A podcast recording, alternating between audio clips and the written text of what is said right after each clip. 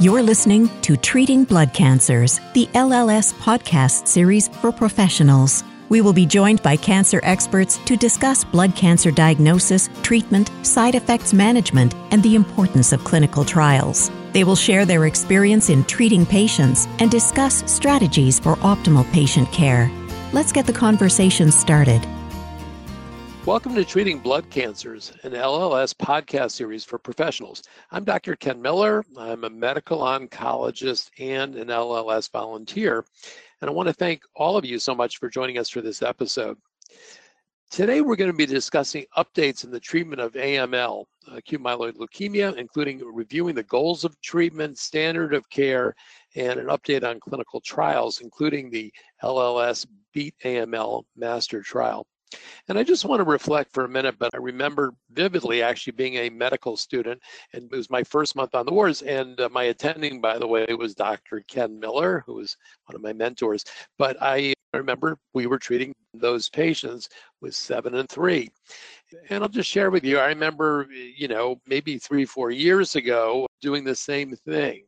So many things did not change but so much now has changed. So it's a really exciting time. Today we're going to be joined by Dr. Wendy Stock, who is the Anjuli Seth Nayak Professor in Leukemia and a professor of medicine in the section of hematology and oncology at the University of Chicago Comprehensive Cancer Center. We're also joined by Dr. Toyosi Odenike, who is a professor of medicine and director of the leukemia program in the section of hematology and oncology, also at the University of Chicago. So Wendy and Toyosi, want to welcome you and thank you for being with us. Thank you. So again, looking back, there has been a lot of progress in treating AML, and there's, at least on my part, a great sense of hope that things will continue to improve. And let me start out with a question about that for so many years, it was seven and three to treat AML, and the changes took a long time to happen. As you look back, what are some of the reasons for that, that it's been such a long process? I'm just wondering. Well, I'll start the conversation and then I'll let Dr. Odenike take over. I think one of the reasons was that we've done a lot of trials in acute myeloid leukemia. We've tried a number of cytotoxic drugs that have been added to 7 plus 3. None of those drugs really rose to significantly improved outcome levels. And therefore, we had sort of stuck with 7 plus 3 because we didn't have anything better with the agents that we had over the last several decades. This all changed a number of years ago when we started developing not only improved versions of 7 plus 3 potentially, but mostly because of the advent of what we call molecularly targeted therapies, that some of which have been added to 7 plus 3 and have improved outcome. And I'll let Dr. Odenike take over from there and explain a little bit more about that. Thank you very much. Yes, I agree that the advent of molecularly targeted therapies is really moving the field forward now in the treatment of acute myeloid leukemias. So previously, we were employing a one size fits all approach, and now it is commonplace when we meet a patient with a new diagnosis of acute myeloid leukemia. We want to know as much as we possibly can and as rapidly as possible with regard to what the gene mutations are that may be driving or contributing to driving of that disease. So, for example, we want to know does this individual have a FLT3 mutation? Because we have targeted therapeutics that work against that mutation and that when combined, for example, with intensive chemotherapy such as 7 plus 3 has been demonstrated to be superior to using 7 plus 3 alone. And then there are multiple other instances where there are mutations that perhaps occur that may not be as important in terms of upfront therapy, but that may be important when the disease relapses and might provide us an opportunity to bring out that targeted agent at that point in time to try to put the disease back in remission. So targeted therapeutics is rapidly become commonplace for our patients. Many of us, though, when first in oncology and hematology started out more looking at histology and morphology and subtyping leukemias that way, what is the role of looking at subtypes, you know, using the FAB criteria, whatever it may have been, looking at how to subclassify acute leukemia that way versus molecular? How are they different? How do they integrate? I'd love to get your perspective. I would say that from the standpoint of figuring out how to treat the patient, the genetics to a large degree override the FAB subclassification. Pathology will always be important. We needed to make the diagnosis, first of all, and to be able to sort of follow what's going on with the leukemia over time, right? We're constantly referring to the pathologist to help us make that diagnosis. But when I want to figure out how to treat a patient, knowing that the patient is FAB M5 isn't going to necessarily point me in the direction of, you know, what's the drug that I need to pick to be able to improve these patients' outcome.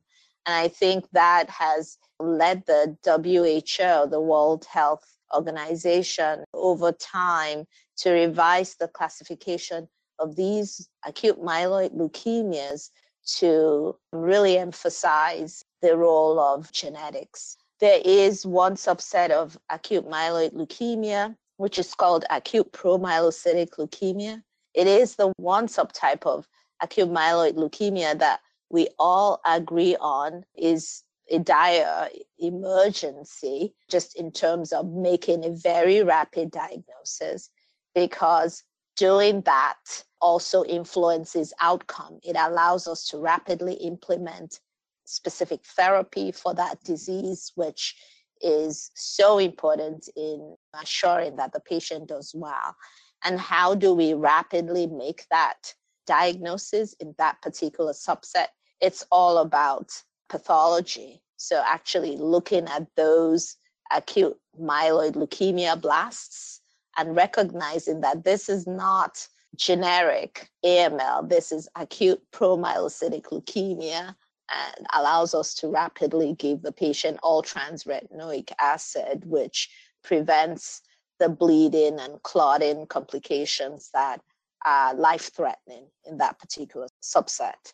So, in that instance, I would say morphology is everything. Of course, we then still confirm the molecular genetics of that particular entity, but rapid recognition by pathologist or hematologist looking under the light microscope can be life saving because it allows us to pick the right treatment immediately while we're waiting for the results of the molecular genetics. So I wanted to ask you, there are a group of patients, and in fact, I'd be interested in what percentage who have normal cytogenetics, their molecular testing for mutations is negative.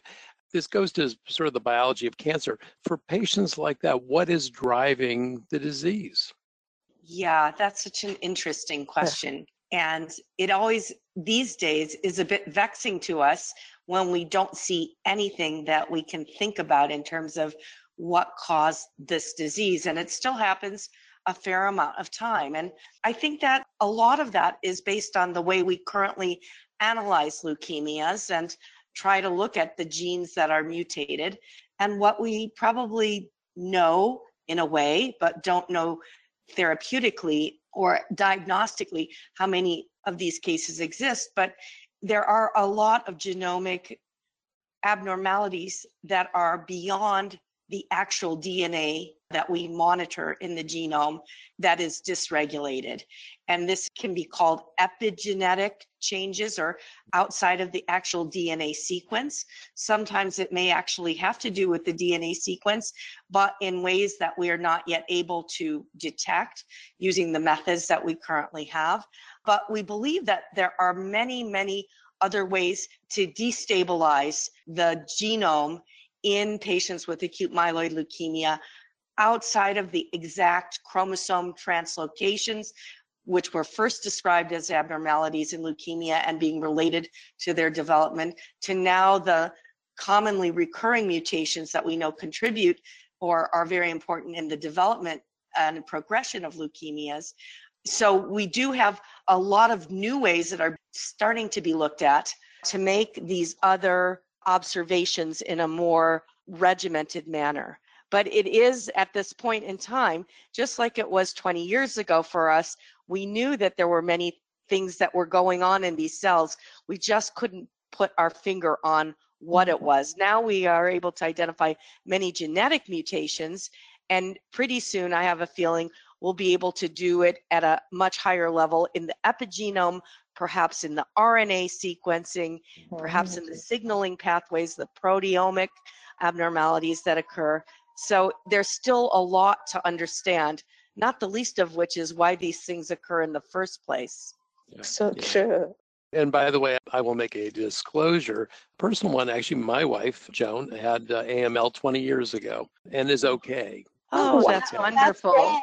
That's yeah. we were holding our breath, and that's yes, wonderful. We were. no, I could great. tell. But to be honest, we are very, very, very fortunate, and I obviously I wish that for everyone.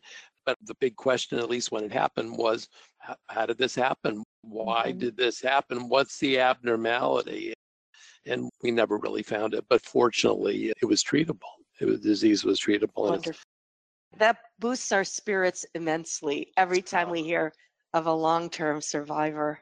It's yes. very happy for us. Well, you know, it's 20. Yeah, we're well, hearing it more and more frequently. That's the yes. best news. But, but That's isn't why it amazing? we do what we do. But let me ask that as a question because it was one that some of the listeners actually, knowing that I'd be interviewing, wanted to ask what are the goals of care when you're treating someone with AML? What are the goals of care? That's an excellent question.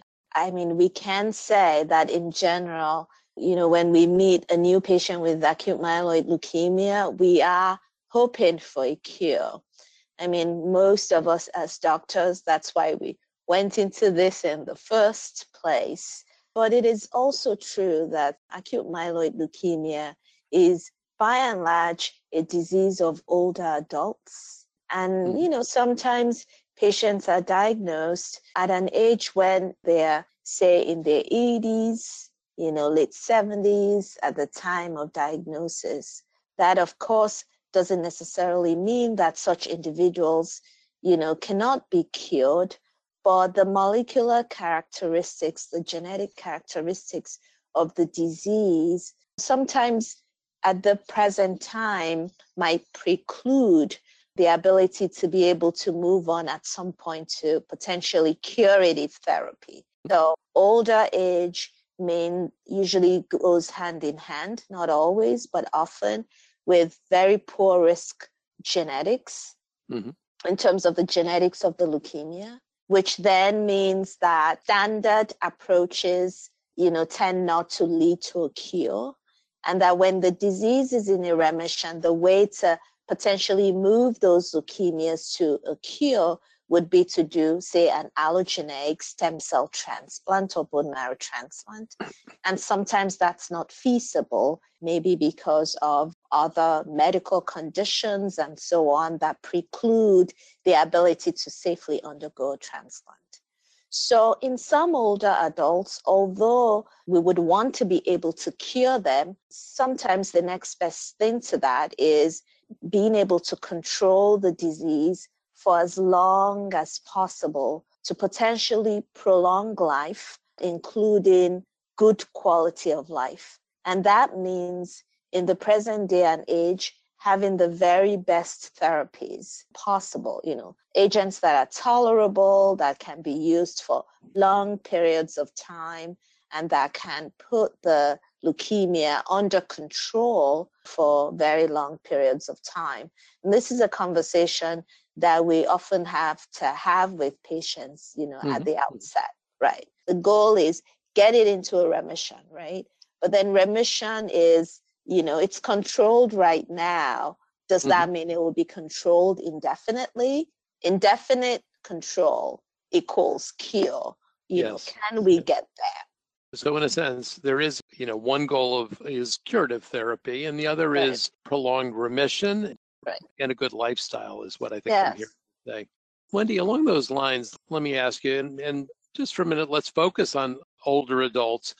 Let's say you see a patient who's 85 now with, we'll say, normal cytogenetics or abnormal. What's a standard approach now for older patients who want to be treated? How would you look at that situation? What would you do?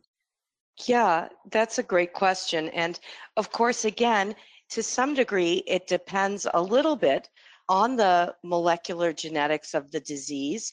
Although, when you're 85 years old, getting very intensive chemotherapy, which might be the appropriate thing for certain genetic subsets, may not, as Toyosi said, may not be feasible. And fortunately, in the last couple of years, we've had a major revolution in our ability to really put a lot of patients' diseases into remission, and these remissions are durable. And with treatment that is generally quite well tolerated, even in much older adults. And that has to do with the idea that was developed many years back of using a class of agents called hypomethylating agents. The two drugs that are approved, there's actually more than two now, just recently, are decitabine and azacitidine. Mm-hmm. And we have found, and in a beautiful paper that was very recently published, the addition of a drug called venetoclax, which mm-hmm. targets the survival pathways that are turned on in so many cancers, including acute myeloid leukemia, to be turned off. And so combining that agent with one of these hypomethylating agents has really revolutionized very quickly, at least in this country, the way that we approach treatment of older adults with AML. That's not to say that we can't even do better, and we hope we mm. will over time, but it has changed the complexion so much because now we're actually able to get the majority, according to these studies, of older patients with AML into a complete remission using these combinations. And in many cases, these remissions can be very durable. Just as an example, one of the most remarkable cases is one that both Toyosi and I are well aware of. She is actually the patient of one of our colleagues at the University of Chicago and was enrolled on this trial at the very beginning of this trial. And now she's literally more than four years into the treatment, still getting the treatment, mm-hmm. and still in a complete remission. And she is in her 80s. And so it's been a very wonderful thing to see because this is not something that either of us ever saw previously. And she had a particularly high risk leukemia in terms of the molecular genetic background of this disease. So mm-hmm. it's extraordinarily exciting and one of our shining examples of improvement with a very good quality of life. She mm-hmm. comes into the hospital for her treatment for ease of transportation reasons, but otherwise is out of the hospital and not getting transfusions. So, by the way, let me ask you about this because this mm-hmm. comes up in solid tumors too, especially with immunotherapy. Yeah. But if she said to you, let's say you were her doctor at the fifth year, you know, doc, I, geez, I sort of think I'm okay. Is there a time that you stop this therapy? I'll let either one of you. Let Dr. Odenike answer. it's a billion dollar question. Sure. I know. I want to say that experiment has been done and it failed. So in general, these therapies, they are not curative, although they can provide in some patients very long remissions, which always exactly brings up that question of, you yes. know, I have other things to do with my life than coming up and down every few weeks to get this treatment. Can I go to Florida for six months and forget about it for a bit. Right. Um, yeah, and we have had patients who we've counseled, but they're like, look, I did this because I wanted to have some really good time. And yes, my quality of life is decent, but would be so much better if I could just take a break for a while. And, you know, relapse has been inevitable under those circumstances. Yeah. Although in today's day and age, right, with targeted therapeutics, we can sometimes sequence the leukemia cells again and find, quote unquote, an Achilles heel for which we can then switch to a different drug, you know, a different targeted agent, put patients back in a remission. But our general advice is stay on it since it's working for you. We don't have any evidence yet that this is curative because many patients will ultimately relapse, you know, some even unfortunately while still under treatment. But it has certainly dramatically, as Wendy has indicated, you know, altered, you know, the way we treat patients, older adults with acute myeloid leukemia and their outlook in general. By the way, something that I've been wondering because I send off a lot of samples. My, I'm more of a solid tumor doctor in many ways, but uh, we send off a lot for genomic testing, and sometimes there's surprises. So, I, along those lines, I'd just be interested as you've looked at pan- these genomic panels, any surprises in AML where you said, "Whoa, maybe we should pull out a drug from the lung cancer doctors or the breast cancer doctors"? Yeah, that is one that of is you. a really interesting question. And actually, occasionally we do see a mutation in a pathway that isn't typically deregulated or not commonly associated with AML, but that is associated with other cancers. And we were recently actually in our clinic just talking about a patient with a mutation that is more common in urothelial cancers. Mm. And we were wondering, for example, whether one of the agents that has been used or is starting to be tested anyway in this subset might be thought about for this particular patient. That doesn't happen so often. Mhm. Often, when we find a surprise, it's a surprise for which we have no particular trick Yep. up our sleeve from any group of patients. But I think it is interesting and worth paying attention to what's going on in other areas of our field, which is getting so complicated now to keep up to date. I admire you, Ken, for having to sort of keep really abreast of so many different mutational patterns and targeted agents. At least for us, we're allowed so nicely to focus in. And so we sometimes lose track of other important pathways that may be targetable now or new ideas about immunologic therapies that are coming from the solid tumor world that we might be able to sort of hijack into the world of leukemia. Mhm. You know, along those lines, again, these are questions I've sort of stored up over the years, just thinking about these diseases. But, you know, you take this, let's say, a, and well, it's a fairly non homogeneous group of people that have AML because they're each a little bit different, but you, you treat them, let's say, with the same regimen.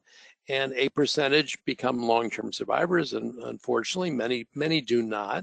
Again, your hypothesis, your educated guess on this, is it that for some people the disease is so sensitive you literally kill all the cells, all the stem cells, etc., or it does it have to do with immune function or other things for that mm-hmm. matter? So I wanted to rephrase that question a bit to make sure I, Please. I got the gist of it, which is why are some within the same genetic subtype maybe? Why are some Okay. curable and others not? Yes, people go into remission. And what are some of the theories about why for some the disease never comes back and for others it does? Right, exactly. So I think for a long time, we've thought collectively as a group that it probably has to do with minimal residual disease. You know, that when we think that we got it all, as some surgeons would say, I went in there, I cut out that cancer, I got it all.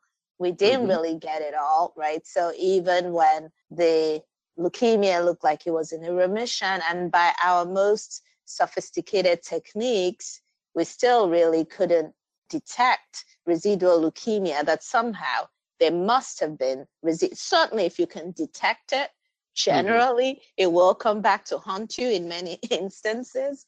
But even I think when in cases with measurable residual disease, we can't really find any evidence of that and the disease still comes back, we think that it's probably because there were some cells lurking there uh, still. But the question is, why does that happen in some instances, whereas in other instances, mm-hmm. it doesn't, right? Yeah, it could be immunologic, right? It's the power of that human being's immune system to really continue to maintain an active immune surveillance and get rid of those cells or keep them at least at a level where they don't again gain a growth advantage and then manifest as relapse. But I think this is largely conjecture at this point. I was going to make another wild conjecture. I think the immunologic one is less wild for sure. But I also think that different people have different sensitivities to agents. And we have seen it more, I think, potentially in the world of acute lymphoblastic leukemia, where mm-hmm. certain polymorphisms exist that render the leukemia cells exquisitely sensitive to the agents that we use. Mm. And I have a hunch that similar underlying genetics in AML, in patients with AML, or patients, people in general, exist. And that the drugs that we use in some people are exquisitely sensitive and the cells die. And some of those patients also may have the worst toxicities because their other cells in their body are also sensitive. But maybe that renders the leukemia cells also more susceptible to the poisons that we're giving. I'm not sure that that would be true for some of our other more targeted agents, but perhaps there are ways that we don't yet understand that um, are inherent to the person and not just other than the immune system that render their cells more sensitive to killing.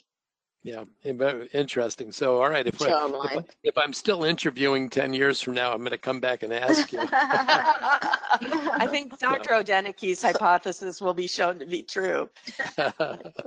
so, I want to ask about, at least in my mind, they're somewhat related, but what is the latest up to date in terms of uh, monitoring for minimal residual disease?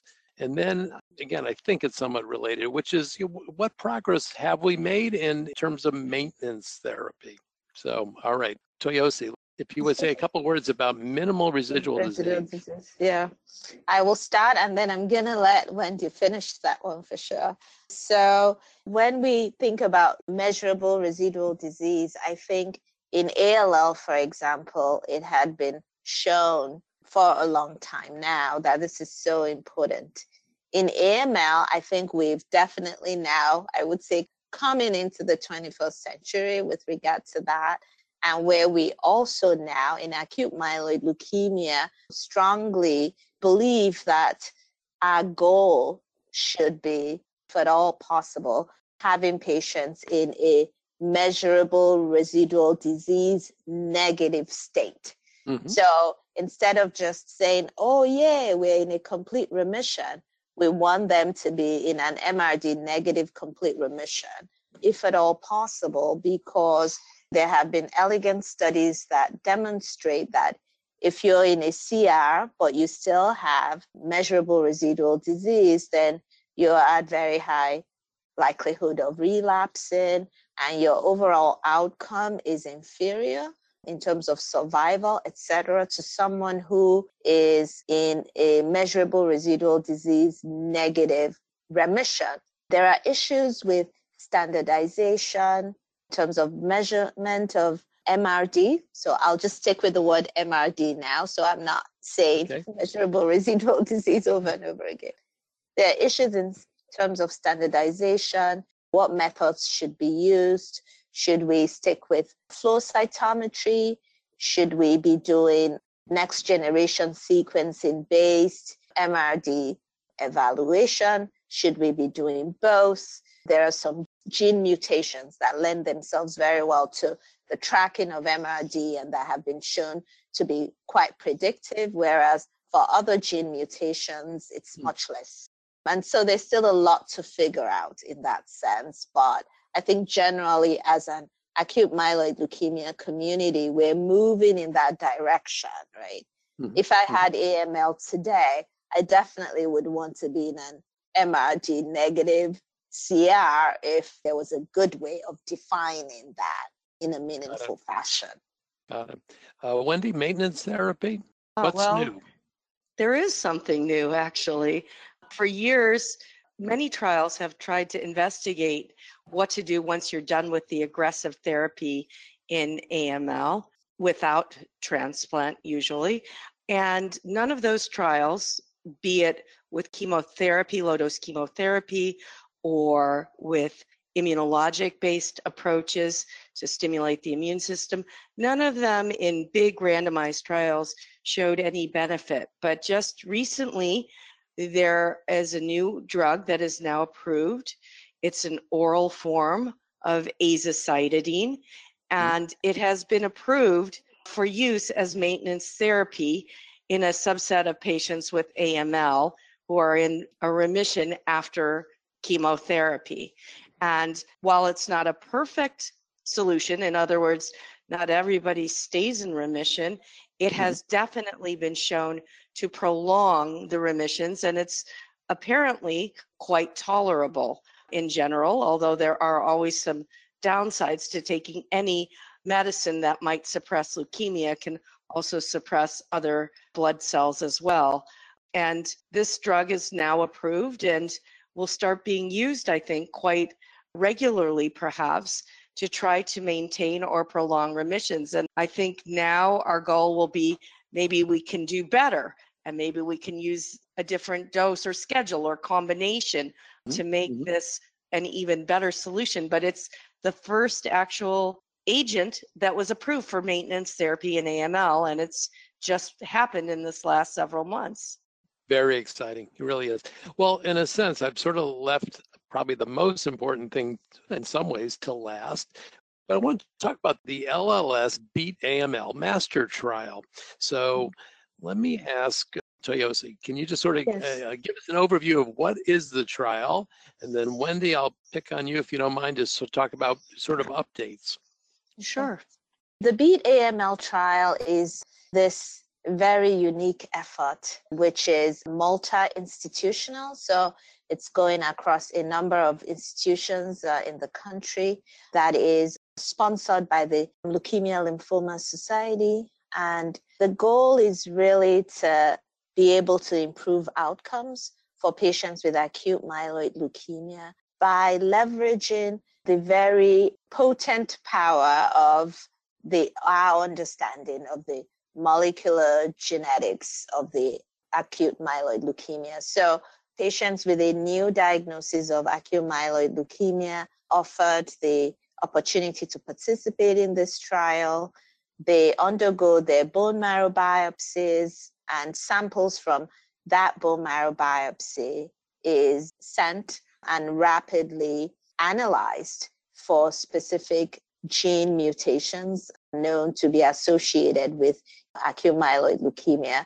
And the goal is to have all this done in less than a week, reported back to the doctor, and along with a recommendation of which of the sub protocols under that big umbrella of this Beat AML master protocol should the patient be enrolled on. So, for example, if you have an IDH1 mutation, this is the particular SOBAM you should go on, which employs the use of a drug that targets that specifically, potentially in combination with other agents, etc. And the goal is to therefore develop therapies that are targeted, they're more tolerable, potentially therefore can improve outcome over time, especially though not exclusively in older adults with acute myeloid leukemia. All right, any updates that you want to share, Wendy? Well, I think the lovely thing about the Beat AML trial is that it's constantly evolving. And in terms of new agents and new targets, and the cool thing I think is that it's trying to be fairly flexible and as current as possible.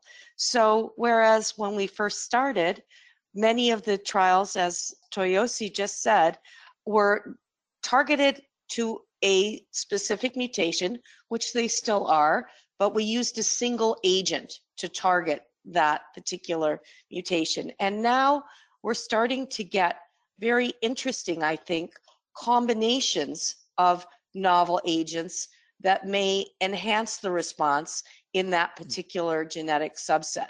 So I would say that it's a fairly, I've always liked the word nimble. It's kind of a mm-hmm. cute word.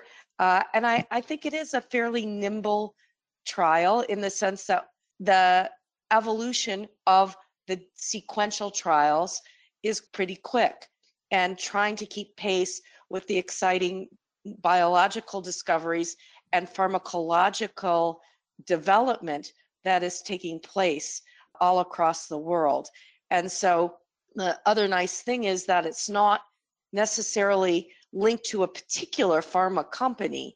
It's really linked to trying to target the biology of the disease and utilizing the wonderful developments that have been made by pharma to allow investigators within the Beat AML umbrella to design new trials that sometimes involve combinations of drugs, potentially from even different pharma companies in one trial, which has always been a quite a big challenge. So mm. that's the newest evolutionary piece is sort of the multi-agent targeted approach which at least in other diseases and and even as you're describing some of the new work in older adults the idea mm-hmm. of combination sounds like it's more likely to be successful at least Absolutely. we hope. exactly we hope so again this is dr ken miller just to say this has been a wonderful discussion with Dr. Wendy Stock, Dr. Toyosi, and talking about AML and some of the really very exciting things that are happening.